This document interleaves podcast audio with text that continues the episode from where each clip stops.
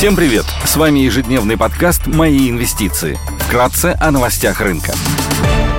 Глобальные рынки – на ключевых западных площадках сегодня рождественский выходной. Биржи не работают. Шанхай Композит растет на 0,6%. Баррель нефти марки Brent стоит 84,5 доллара. Унция золота стоит 1798 долларов. Доходность по десятилетним гособлигациям США на уровне 3,75%.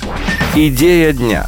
На рынке облигаций позитивно смотрим на замещающие выпуски еврооблигаций российских эмитентов. Такие выпуски размещаются на внутреннем рынке в соответствии с российским законодательством и поэтому не имеют рисков финансовой инфраструктуры, которые реализовались этой весной в традиционных еврооблигациях российских компаний. Среди таких выпусков можно выделить замещающий выпуск «Газпром Капитала» ГАЗ КЗ-24Е с погашением в 2024 году купоном 2,95% 2,5% годовых и наивысшим рейтингом от Акра и Эксперт РА. На текущий момент это открывает возможность зафиксировать привлекательную доходность в евро на уровне около 9,4% годовых. Поручителем по замещающему выпуску выступает ПАО «Газпром», крупнейший в мире производитель природного газа, который также входит в число крупнейших производителей нефти в России с высокой степенью поддержки со стороны государства. Кроме того, «Газпром» владеет крупными энергогенерирующими активами, а также газотранспортной системой протяженностью свыше 176,8 тысяч километров.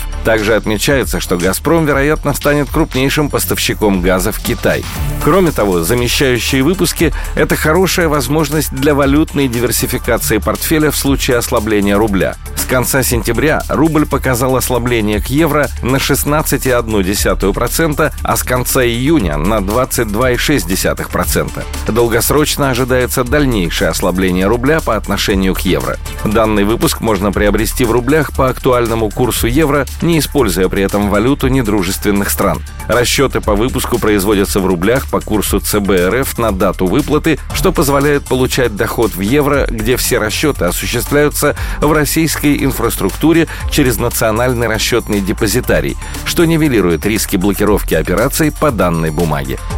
Спасибо, что слушали нас. До встречи в то же время завтра. Напоминаем, что все вышесказанное не является индивидуальной инвестиционной рекомендацией.